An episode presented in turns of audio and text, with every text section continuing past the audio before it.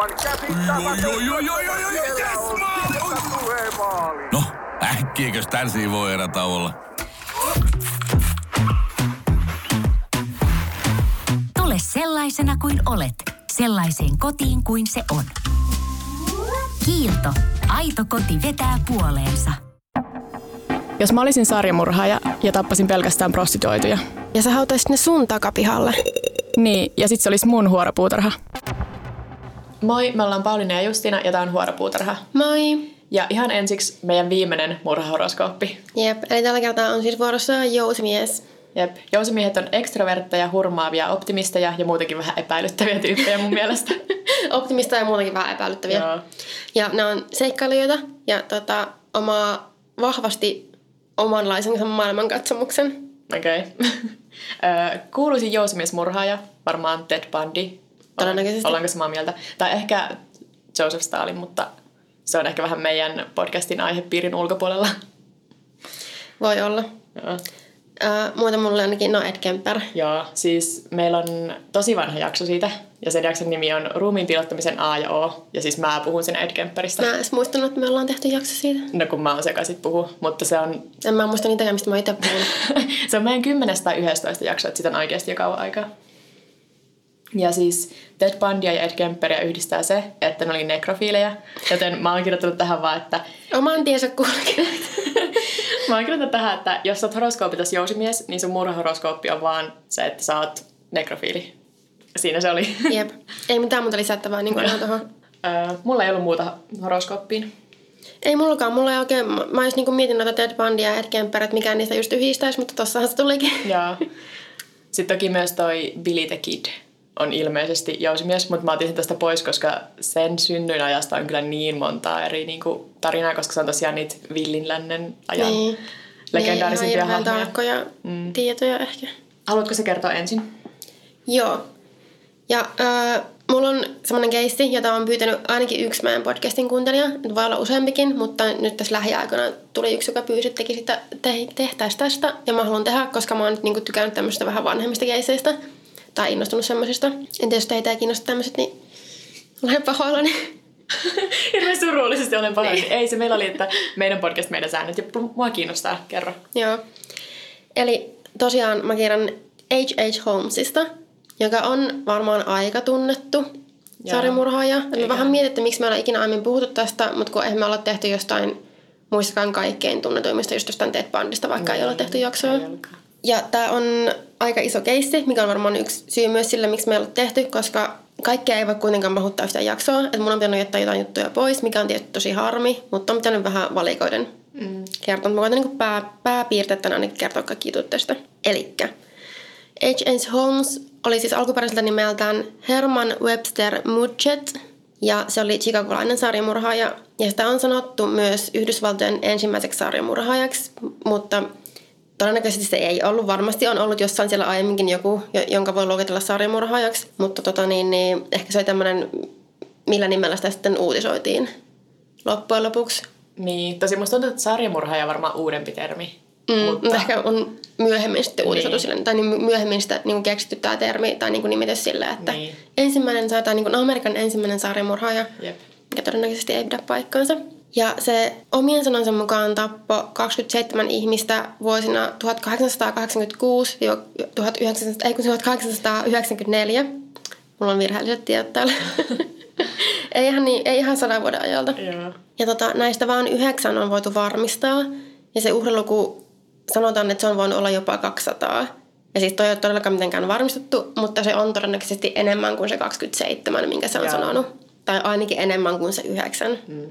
Ja pikkusen tästä sen taustasta. Eli se syntyi vuonna 1861 aika semmoisen varakkaaseen perheeseen ja sen sanotaan olla tosi älykäs. Ja että se oli kiinnostunut lääketieteestä jo nuoressa iässä. Ja että se teki jotakin lääketieteellisiä kokeiluja eläimillä, mikä olisi siis ainakin yksi rasti sarjamurhaaja bingoon. Mutta musta tuntuu, että tämän ihmisen kohdalla tulee niitä enemmänkin. Tai että sen on ollut tämmöisiä varoittavia merkkejä niin kuin enemmänkin, mutta niitä ei ehkä ole vaan listattu sitten niin paljon. Ja varmaan myös, koska se oli varakkaasta perheestä, niin sillä oli mahdollisuus opiskella lääketiedettä, jota se lähti opiskelemaan sitten Michiganin lääkikseen. Ja se valmistui sieltä vuonna 1884.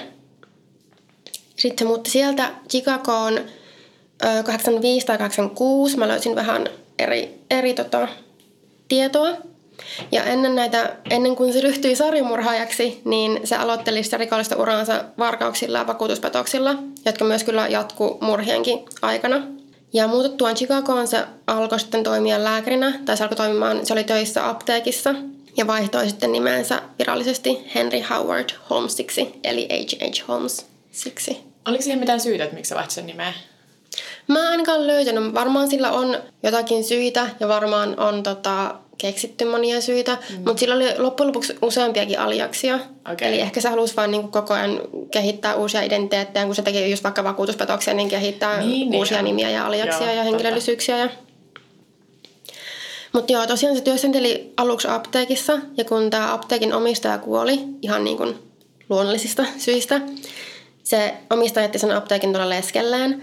Ja sitten tämä Holmes taivutteli tämän lesken myymään apteekin itselleen. Ja saattoi oikeasti olla, että se myi sen ihan mielellään, kun se oli kumminkin vanha ja ei ollut, niin kuin ollut siellä, ei ollut itse mikään apteekkari.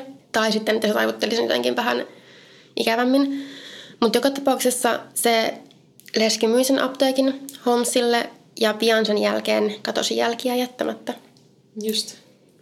Ja Holmes on sanonut, että se nainen muutti Kaliforniaan, mutta hyvin todennäköisesti se oli sen Holmesin ensimmäinen uhri ainakin Chicagossa. Et on ollut jotakin huhuja, että tämä Holmes olisi tappanut my- myös jonkun, ilmeisesti jonkun opiskelukaverinsa silloin, kun se oli lääkiksessä, mun ymmärtääkseni. Mutta sitäkään ei ole mitenkään varmistettu. Ja onhan siinä aikaisemminkin voinut olla murhia, mitä vaan ei ole ikinä tullut mm. esille. Sitten vuoden 1886 lopussa Holmes meni naimisiin Myrtle Belknapin kanssa, mutta se oli kuitenkin jo Holmesin toinen avioliitto. Ja vaikka se oli laittanut avioaron vireille ensimmäisen avaamansa Claran kanssa, niin ne paperit ei ollut mennyt läpi, ja se oli siis naimisissa kahden naisen kanssa yhtä aikaa. Mutta musta vähän tuntuu, että ehkä noihin aikoihin sitä ei niin... Niin, avioerokin voi olla niin erilainen käsite silloin, niin Niin, mä vaan oletan, että ne oli silleen, eh, kuka tätä tarkistaa. Ja niille syntyi myös tytär. Sitten vuonna 1889 Holmes osti tontin, joka sijaitsi siis sen omistaman apteekin siinä niin kuin kadun toisella puolella suoraan, millä se sitten suunnitteli, että se rakennuttaa hotellin vuoden 1893 maailmannäyttelyä varten, joka siis pidettiin Chicagossa. Ja että se nimesi sen rakennuksen linnaksi, niin kuin castle. Mm. Ja niin se on sitten kuuluisesti saanut myöhemmin lempinimen murhalinna tai murhahotelli. Ja se halusi pitää ne rakennuksen, todelliset piirustukset salassa. Eli se palkkasi useita rakennuttajia ja irtisanoi ne myös hyvin pian, koska se ei halunnut, että kukaan rakennuttaja saa tietää liikaa, että mitä ne oikeasti rakentaa sinne. ei yhtään epäilyttävää käytöstä. Niinpä. Mutta se pystyi myös aika hyvin keplottelemaan, että vaikka se irtisanoi ja palkkasi ihan niin kuin koko ajan ihmisiä, että jos ne tietysti ihmiset oli närkästyneitä, yritti haastaa sen oikeuteen ja muuta, mutta se on kuitenkin keploteltua kaikki silleen omaksi hyödykseen, että se pystyi toimimaan silleen. Ja siinä kolmikerroksisessa hotellissa siinä oli muun muassa yli 60 huonetta, yli 50 ovea, jotka johti omituiseen paikkoihin, esimerkiksi niin kuin suoraan seinään. Siellä oli salaovia, siellä oli piilossa olevia portaikkoja, salakäytäviä, ikkunattomia huoneita, kellarin johtavia kuiluja ja ö, ovia, jotka pystyi avaamaan vain toiselta puolelta, ja portaikko, joka johti jyrkkään pudotukseen rakennuksen takana olevalle kujalle. Se oli vähän semmoinen synkempi versio Vekkulasta. no eiks? Sitä kuilua vaan semmoisella, Murha ma- Vekkula. semmoisella matolla alas vaan sitä kuilua, niin, Niin. ihan Vekkula. Vekkula ei ole enää olemassa. Musta ehkä mä purki tiedä. sen pois. Mutta tuolla milloin on se Winchester Joo, Mystery House. Winchester Mystery House on kyllä niinku... Siellä ei kyllä ehkä ainakaan murhattu ketään hirveästi. Ei, siellä vaan kummittelee. Niin, totta. Joo, se Holmes käytti myös joitain huoneita kotitekoisina kaasukammioina ja sillä oli krematorio kellarissa. Ja samoihin aikoihin, kun tämä Holmes aloitti sen linnan rakentamisen, se tutustui Benjamin Pit-. Ja tästä Pitechelistä tuli sen Holmin, Holmesin vähän niin kuin oikea käsi. Ja ne muun muassa matkusteli ympäri maata yhdessä ja teki vakuutuspetoksia ja muita rikoksia. Ja musta tuntuu, että se oli myös aika, ehkä ainakin jonkun verran tietoinen näistä muistakin rikoksista, eli näistä murhista, mitä tämä Holmes teki, mutta mä en siitäkään oikein löytänyt mitään tarkkaa varmaa tietoa. Mm. Ja sitten kun tämä linna, eli tämä hotelli valmistui, niin Holmes siirsi apteekin sinne, sieltä kadun toiselta puolelta. Ja se palkkasi apulaisekseen miehen nimeltä Ned Connor, mutta sitten se iski pian silmänsä sen tähän Nedin vaimoon Juliaan. Ja ne siis asu siellä, siellä samassa rakennuksessa, missä se oli se hotelli ja se apteekki. Ja se teki kylmästi niin, että se irtisanoi Nedin ja antoi sen työn Julialle. Oli silleen, tämä on hyvä. Ja totta kai ne myös aloitti suhteen. Ja eka Ned oli vähän silleen, että okei, no mä vaan niin kuin en kiinnitä tähän mitään huomiota, että mä kyllä tiedän mitä on meneillään, mutta mä vaan annan olla. Ihan sama, siinä on hyvä työ, se tienaa meille, meille meidän perheelle rahaa, antaa olla. Mutta vähän myöhemmin se kuitenkin otti eron tästä Juliasta ja kun se Julia kieltäytyi lopettamasta suhdetta tähän Holmesiin. Sitten joulupäivänä 1891 Julia ja niiden, sen ja Nedin taaperoikäinen tytär Pearl katosi. Ja totta kai se syypää siihen katoamiseen, siis se murhattiin ja se murhaaja oli Holmes, mutta se motiivi siihen murhaan mä löysin useampia mahdollisia. Että on epäilty, että Julia olisi ollut raskaan Holmesille ja ne, se olisi halunnut, että menee naimisiin. Siis tämä Julia olisi halunnut. Mm. Mutta siis Holmes sanoi, että okei, mennään naimisiin, mutta mä en halua saada sun kanssa lasta. Eli tee abortti. Ja totta kai minä olen lääkäri, mä voin tehdä sen abortin. No, sitten kun tota, ne menis sinne johonkin sen pieneen, mihin onkaan lääke, lääkäri toimipisteelle, mikä on siis, oli siis se kellari, mm. mikä oli siis käytännössä krematorio, niin tekemään aborttia, niin se olisi niin kuin kuollut siinä lainausmerkeistä. Eli se olisi niin kuin, Holmes olisi murhannut ton Julian, tai sitten olisi murhannut sen taas lainausmerkeissä vaan sen takia, että se tiesi liikaa näistä Holmesin toimista. Mm. Tai ehkä molemmat. Mutta se murhasi myös sen, sen pienen tyttären. Sitten muutama kuukausi tämän katoamisen jälkeen Holmes pyytää yhtä palkollistaan Charles Chappelia puhdistamaan ja kokoamaan naisen luurangon myymistä varten, joka sillä siis oli sellaisen kellarissa. Ja tämä Charles oletti, että se luuranko on niin kuin jonkun Holmesin potilaan niin kuin ruumista ja luuranko. Että se, se oli joku, joka, sen potilas, joka oli kuollut ja sitten se oli antanut sen ruumiinsa niin kuin käyttöön lääketieteen käyttöön ja se myytä sitten eteenpäin johonkin yliopistolle tai jollekin, joka se tarvisi. Joten se teki työtä käskettyä ja se luoronka myytiin Hahnemannin yliopistolle ja sitten Holmes niin tajusi, että tässä on aika hyvä sivubisnes tähän murhalle, että voin samalla tehdä rahaa myydä näiden ihmisten luurankoja. Joo, tämä on vähän niin kuin se burkka ja hare, mikä mulla oli mm. muutama jakso taaksepäin. Joo. Ja nimenomaan tiedetään, että se oli varmasti tämä Julia, koska se oli poikkeuksellisen pitkä. Se oli yli 180 senttinen. Niin sitten kun se myytiin jollekin yliopistolle se luuranko, mutta se meni kumminkin jonkun siellä olevan kirurgin ää, yksityiseen kokoelmaan tai johonkin vastaavan, kun se on tosi kriipille. Joo, Mutta et, niin, että mielellään esitteli sitä, että oh, katsokaa miten epätavallinen naisen luuranko, että niin kuin näin pitkä. Joo. Eli se hyvin, hyvin todennäköisesti oli se. Ja tämä Julia ei ollut ainut Holmesin oletettu rakastajatar, joka sitten sai surmansa siellä murhalinnassa. Ja vuonna 1892 Emmeline Sigrand, en tiedä miten lausutaan, se katosi. Ja sen oli jopa tarkoitus mennä naimisiin Holmesin kanssa. Mutta tämä Emelin murhattiin vain muutama päivä ennen häitä. Ja Holmes lukitsi sen holviin, joka silloin oli siellä sen linnassa niin ikään, tai sitten siellä hotellissa, mutta sitä sanottiin linnaksi ilmeisesti jossain sen toimistossa tai vastaavasta. Se oli sanonut sille Emel, Emelinelle, että hei, meetkö ottamaan tuolta holvista jonkun paperin, että mä tarviin sitä. Sitten oli silleen, totta kai kulta, minä menen ottamaan sen sieltä, kun se oli niin kurottanut. Hyvä, kun mä taas näytän tälle kädellä, mitä, mitä se oli tehnyt, hyvin varmasti välittyy. Se oli kurottanut ottamaan se Emelin sitä jotain paperia, ja se Holmes oli sulkanut sen sinne holviin. Ja Holmes sanotaan kuunnelleen sen Emelinen avunhuutoja ja ovenhakkastunteja ja masturboinen sillä. Et suurimman osan sen uhreista se tappoi rahallisen hyödyn vuoksi, mutta taas ollut niin kuin seksuaalisen mielihyvän takia. Että se oli ainut, mistä se niin kuin sai sitten tarpeeksi seksuaalista mielihyvää ilmeisesti. Mutta, mutta sitten Chicagon maailmannäyttelyn jälkeen se hotelli ei enää tuottanut luonnollisesti niin hyvin, koska se oli rakennettu vaan sitä varten, niin se oli ohi. Joten toi Holmes siirsi bisneksiä myös muualle. Eli niin kuin mä sanoin, niin se matkusteli ympäri maata ja suoritti vakuutuspetoksia ja yksittäisiä murhia. Ja usein ne vakuutuspetokset oli semmoisia, että se niin kuin niiden murhattujen ihmisten avulla jotenkin rahasti niiden vakuutuksia tai sai niin kuin niiden avulla itselleen huijattua rahaa. Ja se oli jopa vankilassa yhdessä vaiheessa, kun se varasti hevosia ja yritti myydä niitä eteenpäin ja se jäi kiinni. Sitten vankilassa se tapasi Marion Hedgepethin, jonka kanssa se suunnitteli taas vakuutuspetoksen. Ja se olisi silleen, että Holmes ilmeisesti lavastaisi omaan kuolemansa, ottaisi niin kalliin henkivaku- henkivakuutuksen, lavastaisi omaan kuolemansa, jotenkin saisi ne rahat kuitenkin käyttöönsä. Mm. Ja sitten tota, antaisi sille Hedgepethille vähän rahaa plus palkkaisi jonkun hyvän asianajan, mikä auttaisi sen pois vankilasta.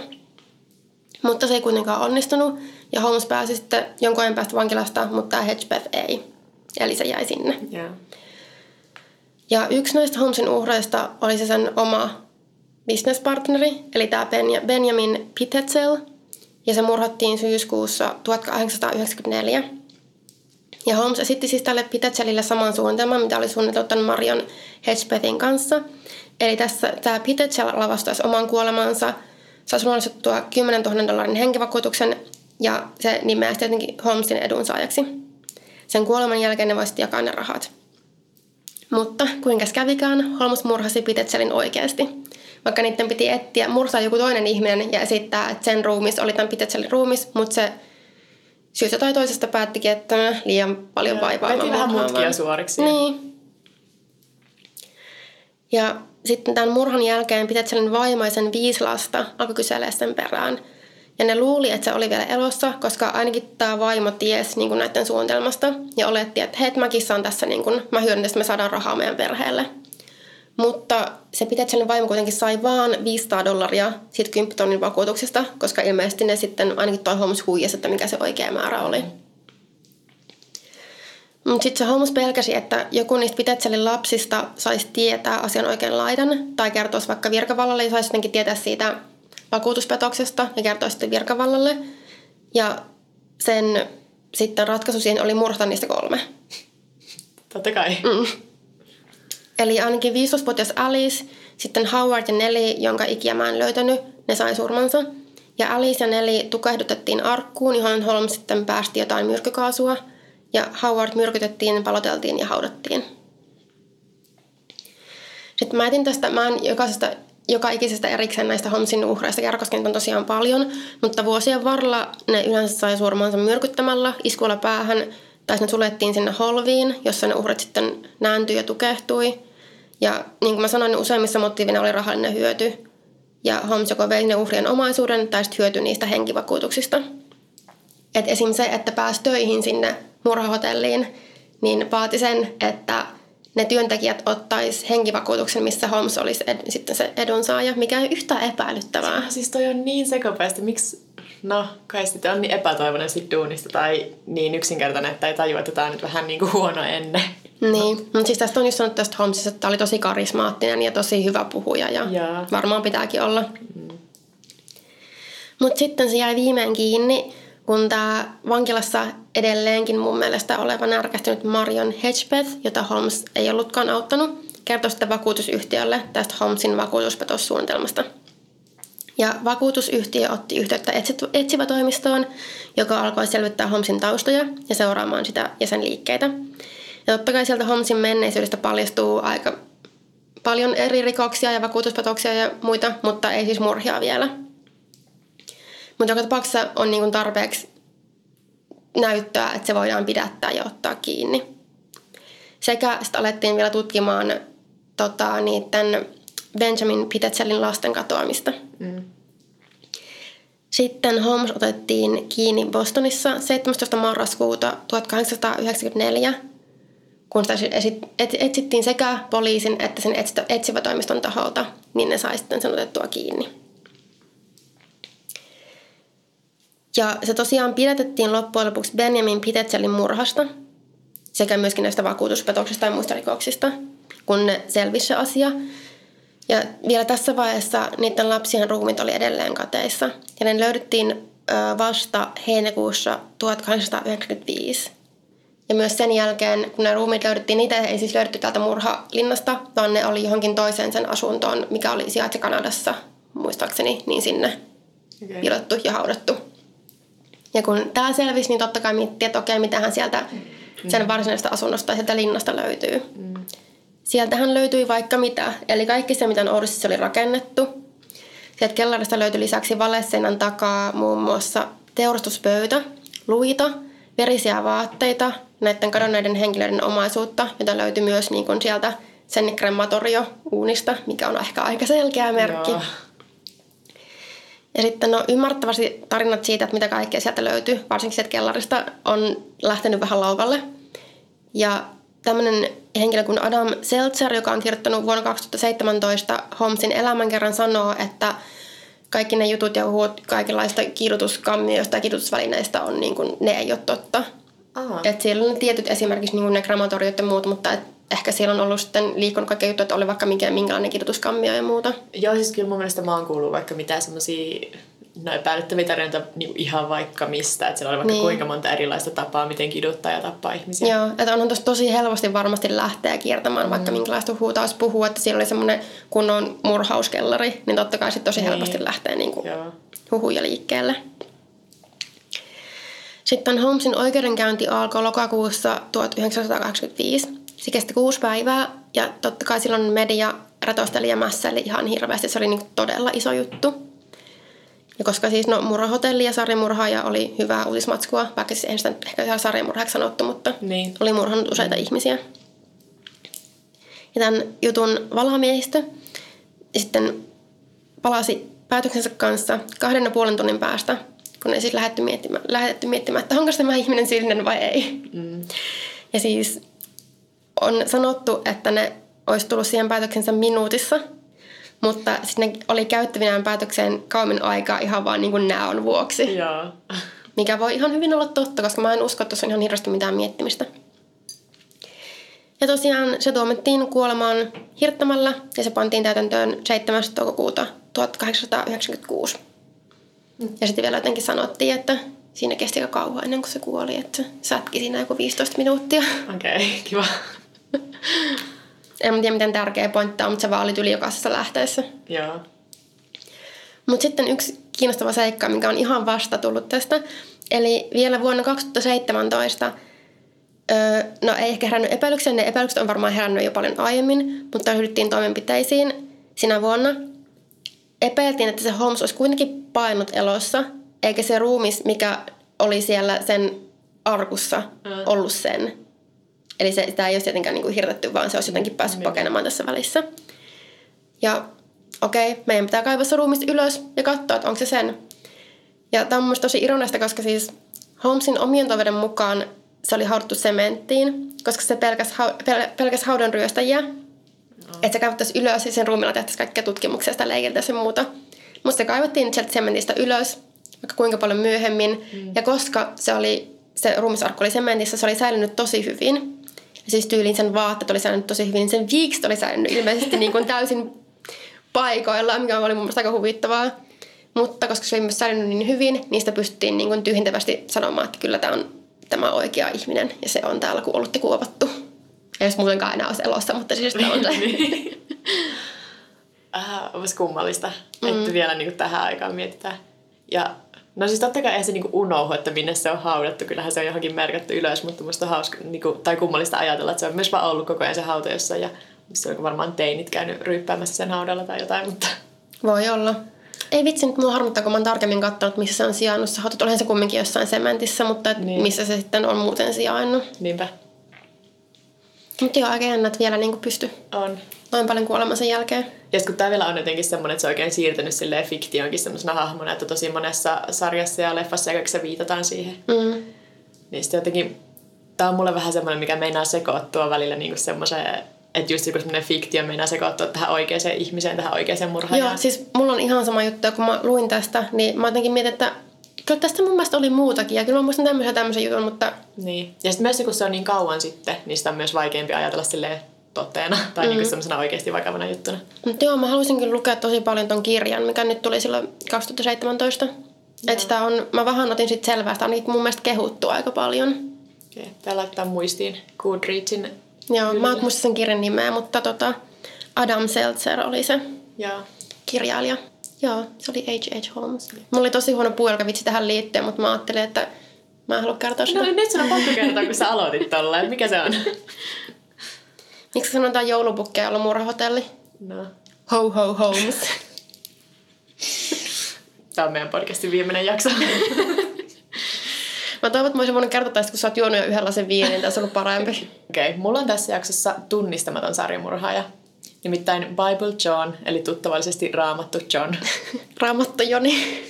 Uh, Raamattu Joni, okei, okay, ei mennä sinne asti. Tämä on ollut viime aikoina paljon esillä, koska näistä murhista tulee 50 vuotta tänä vuonna. Eli on juhlavuosi Raamattu Johnille. Raamattu Johnia on kutsuttu Skotlannin omaksi Zodiac-murhaajaksi, just sen takia, että sitä ei ole koskaan tunnistettu. Mm.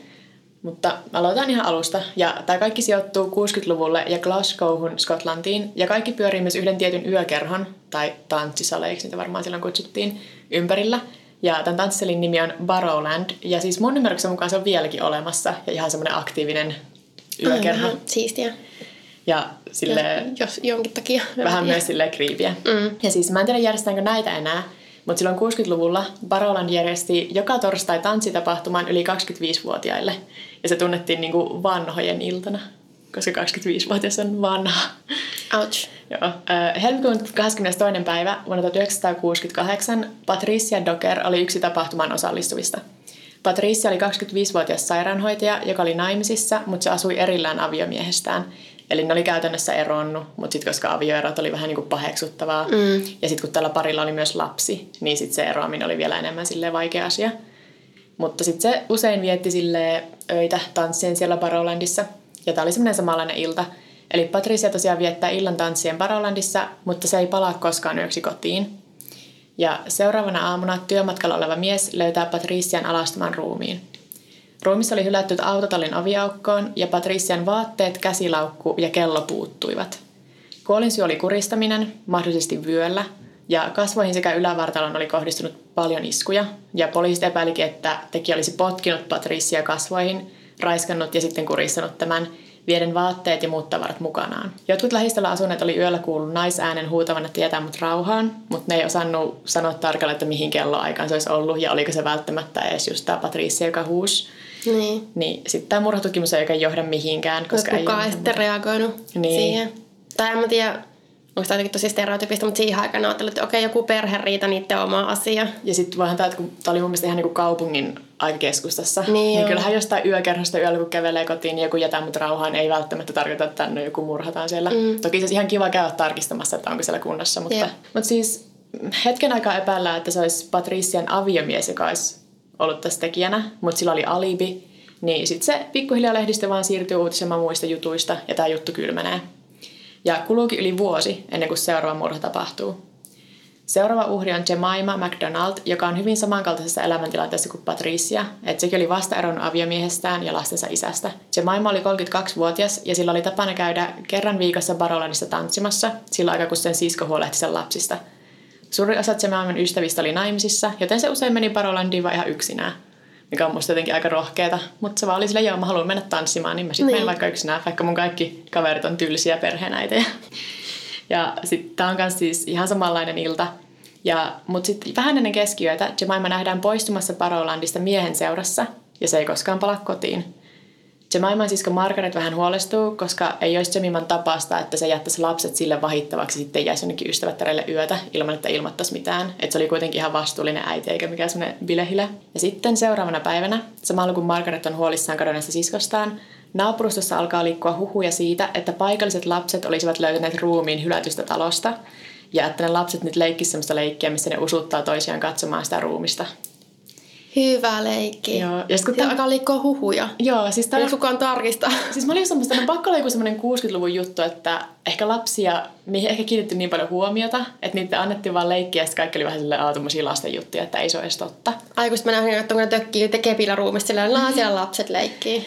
Sitten lopulta maanantai-aamuna, kaksi päivää Jemaman katoamisen jälkeen, Margaret päättää pyytää paikallisia lapsia viemään hänet ruumiin luokse.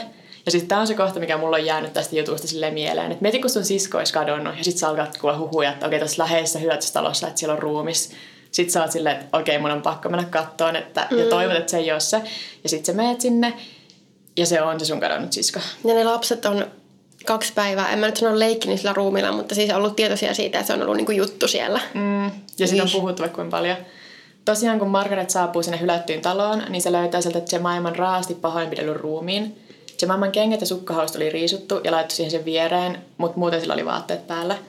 Ja kuolinsyytutkimuksessa todetaan, että kuolinsyy on kuristaminen ja sitä ennen Jemima oli pahoinpidelty, varsinkin kasvoihin oli kohdistunut paljon iskuja ja se oli myös raiskattu ja myös Jemiman käsilaukku puuttu, että vaikka ne muut vaatteet oli siellä. Murhatutkiessa poliisi haastattelee silminnäkijöitä, joista yksi osaa kuvailla miestä, jonka seurasi Jemima oli viettänyt aikaa Parolandissa. Mies oli pitkä, nuori ja pukeutunut kalliiseen pukuun. Miehellä oli Glasgown aksentti ja se usein tiputteli puheeseensa lainauksia raamatusta. Yksi silminnäkijä myös muistaa, että miehen kaksi etuhammasta oli vähän päällekkäin tai niin kuin ristissä, mikä on Joo. aika tunnistettava yksityiskohta. Totta. Näiden kahden murhan samankaltaisuudet toki huomataan, mutta siitä ei ole kauheasti apua. Mutta tämä on kuitenkin historiallinen hetki, koska ensimmäistä kertaa koskaan Skotlannin historiassa poliisi julkaisee piirretyn luonnoksen tekijästä, niin kuin niiden silminnäkijöiden havaintojen perusteella. Ja sitten kun kaikki aina kysyy, että Pauliina, kuka on seksikkäin sarjamurhaaja? niin tämä Mä haluan mihin, niin tietää, mihin tämä menee tästä. Tämä komposittipiirros tästä raamatussa on niistä aika hyvän näköinen. Siis se piirros. Ei se oikeasti näyttänyt luultavasti edes siltä. Kuinka moni sulta kysyy, että paljon, paljon kukaan on seksikkäin sarjamurhaaja? Voi kuule. Joka ikinen kerta, kun mä sanoin, että mulla on True Crime podcast, niin kaikki on silleen, ketä sarjamurhaaja sä pani sit. Sitten silleen, no en Mitä ikinä kysytty? No jaa, onkohan mun imago Kenen kanssa sä liikut? tai se mun imago on vaan jotenkin semmoinen sille, aa siis sä oot varmasti just yksi niistä. Mm. Öm, tosiaan näitä kahta murhaa yhdistää tämä Barolandin tanssisali, joten sinne lähdetään siviilipukuisia poliiseja viettämään iltaa ja yrittämään tarkkailla, että jos se murha tulisi uudelleen paikalle. Ja mä luin ainakin yhdestä lähteestä, että kaikki nämä siviilipukuiset poliisit oli helppo tunnistaa, koska yksikään niistä ei osannut tanssia. Mikä jotenkin tosi söppöä yksityiskohta tässä muuten aika kamalassa tarinassa. Mutta olisiko nyt pitänyt sen jälkeen lähettää niinku tanssitaitoisia poliiseja, että poliisit tanssikurssille ja sitten tota, sinne. Ö, Siviilipukuiset poliisit ei auta, vaan tapahtuu vielä yksi murha. Pyhänpäivän aattona 1969 29-vuotias Helen Putok, jolla oli kaksi nuorta nasta, lasta, eli taas niin kuin aika samanlainen tilanne kuin näillä kahdella muulla uhrilla, lähtee Barolandin viettämään iltaa siskonsa kanssa.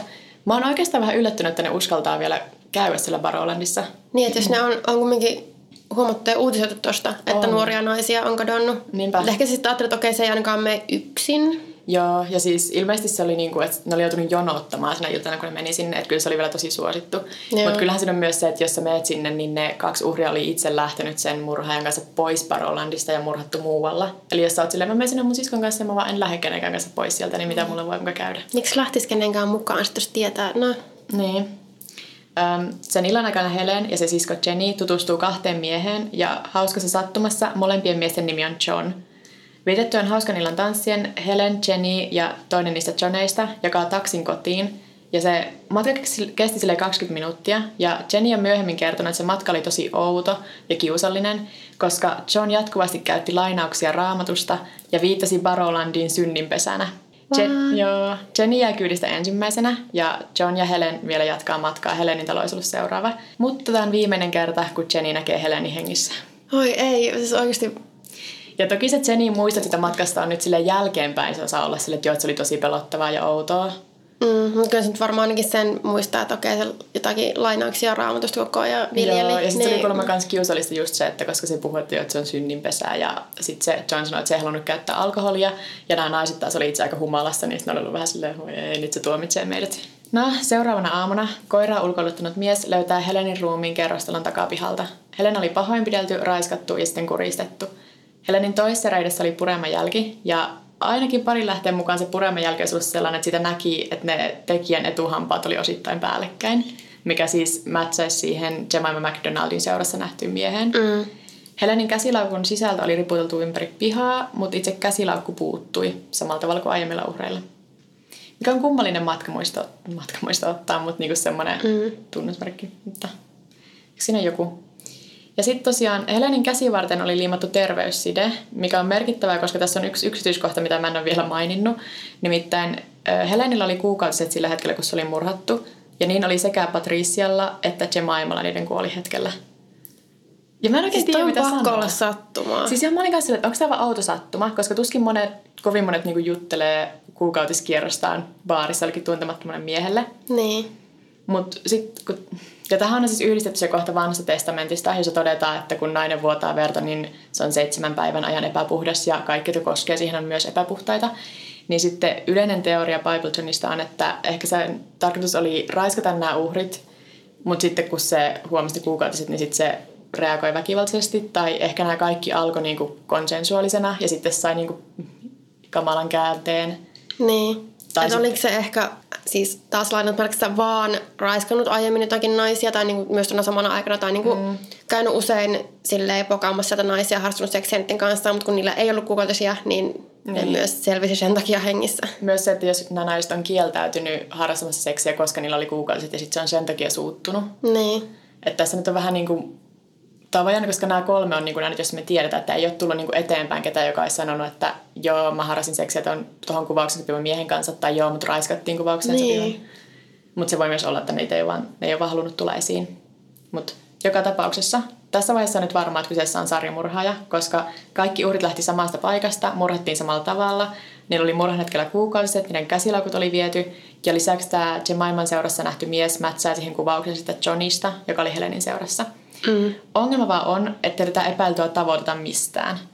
Et yhteensä yli 5000 kuvauksen osittain sopivaa haastatellaan, mutta ei mitään. Sitten tässä oli myös ongelma, että sen Jenin kuvaus siitä miehestä oli erilainen kuin niiden Parolandin portsareiden kuvaus. Että ne vähän erosi toisistaan. Niin sitten se ulkonäkökuvauskin oli vähän semmoinen, no jaa, haastellaanpas varulta nyt kaikkia 18-25-vuotiaita miehiä. Ja voihan se olla, että se on ollut siinä joukossa. Niin, Hyvin mahdollista. Ja siis murhat kuitenkin loppu tähän, joten uskottiin, että ehkä tekijä olisi kuollut, joutunut vankilaan jostain muusta rikoksesta tai sitten ihan vaan muuttanut pois.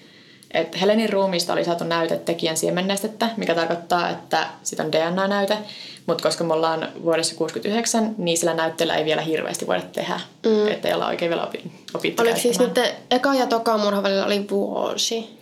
Joo, Mikä niin oli toka ja- 18 kuukautta. Ah joo, entäs nyt toka ja kolmannen? Ää, Se oli lyhyempi aika, mutta olisiko pari kuukautta? Joo. Nyt tämä mun mielestä kiinnostavin osa, koska siis mä ja moni muu uskotaan, että tuomittu sarjamurhaaja Peter Tobin on raamattu John. Ää, Peter Tobin on skotlantilainen murhaaja, joka istuu tällä hetkellä kolmea elinkautista murhista, jotka sijoittuu vuosille 1991-2006. Mutta kun Peter Tobin oli nuorempi, se asui Glasgowssa ja vieraili usein Parolandin tanssisalissa. Itse asiassa se oli jopa tavannut siellä vaimonsa vuonna 1969, eli samana vuonna, kun Bibletonin murhat loppui. Ö, Aikamoinen sattuma. Jep. Tobin on myös harras katolilainen, eli varmasti osaisi niin kuin lainata raamattua, jos tulisi tarpeeseen. Mm-hmm. Ja useampi kuin yksi Tobinin entisistä kumppaneista on kertonut, että Tobin sai väkivaltaisia raivokohtauksia, jos sen seurassa mainitsi kuukautiset. Siis musta tää on niinku, tässä olisi se tarpeeksi, mutta No. Niin, eihän toi tietenkään niinku... ei se oikeasti tarkoita vielä yhtään mitään. Niin. Tunnettu kriminologian professori David Wilson on samaa mieltä tästä, että se on kirjoittanut kokonaisen kirjan, jossa yhdistää Peter Tobinin ja Bible Johnin. Mutta sitten Skotlannin poliisi ei ole ihan kauheasti kommentoinut näitä teorioita, muuten kuin tietty silleen todennut, että kaikki yhteydet totta kai tutkitaan.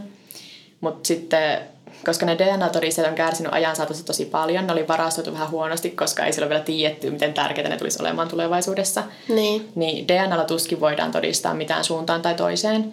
Ja kaikki nämä muut yhtenäisyydet on ihan vain aihetodisteita.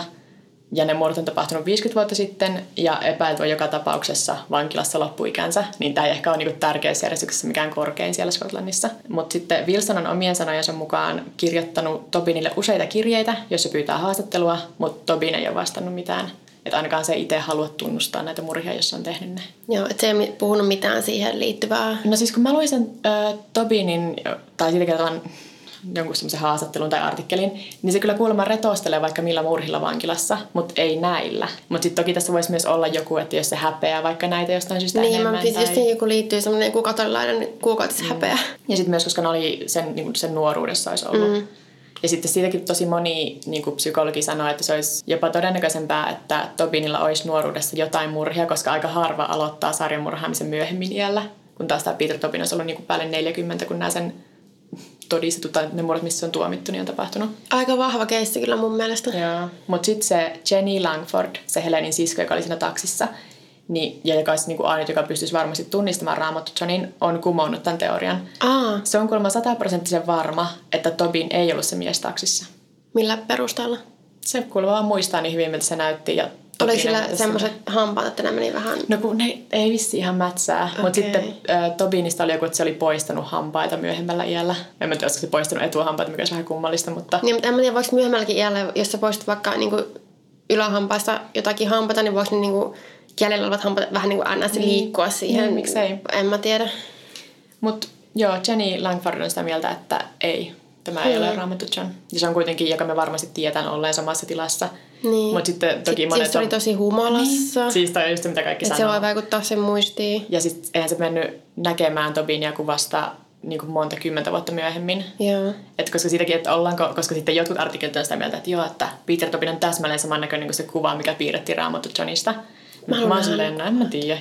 Plus Peter Tobinista ei ole hirveästi nuoruuden kuvia. Että niitä ei voi laittaa sille vierekkäin, vaan se pitäisi osata ajatella, että okei, tämä mies 20 vuotta nuorempana. Mm. Se on vaikea ehkä niinku Niin. alkaa miettiä, että miltä se olisi näyttänyt. Ja sitten kun ton Jenin kuvauksen mukaan sillä olisi ollut punertavat hiukset ja Tobinilla ei ole.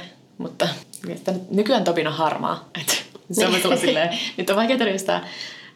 Myös siis Tobinin ja Raamattu Johnin teoissa on eroja. Et esimerkiksi uhrit oli täysin eri-ikäisiä.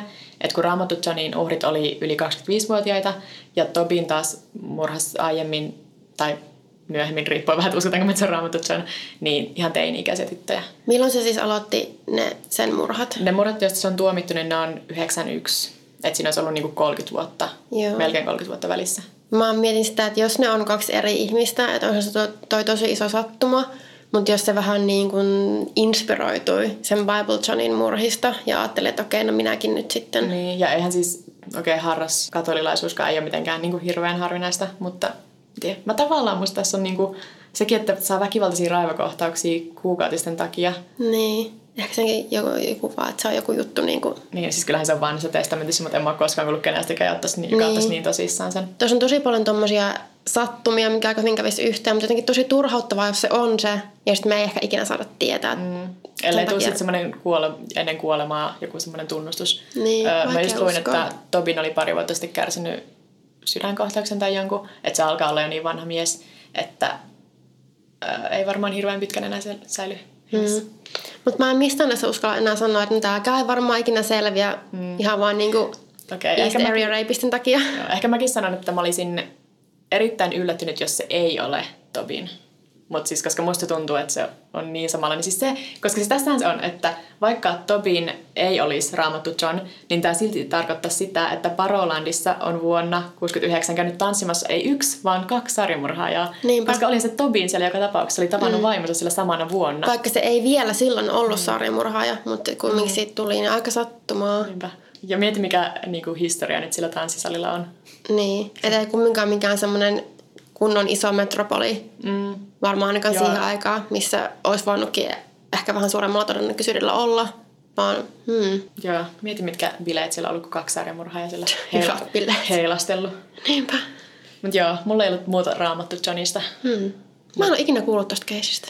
Mä muistan vaan just sen, kun se ruumis löytyi sieltä, missä ne lapset on käynyt leikkimässä. Mutta mä en ollut kuullut tuosta Peter Tobin yhteydestä. Joo. Musta se oli tosi niinku se kiinnostavin, Hmm. mistä mä tykkäsin.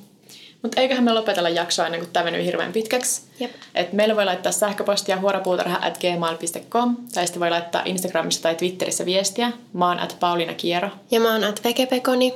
Ja sitten meillä on myös meidän podcastin oma Instagram, mikä on ihan vaan at huorapuutarha. Jep.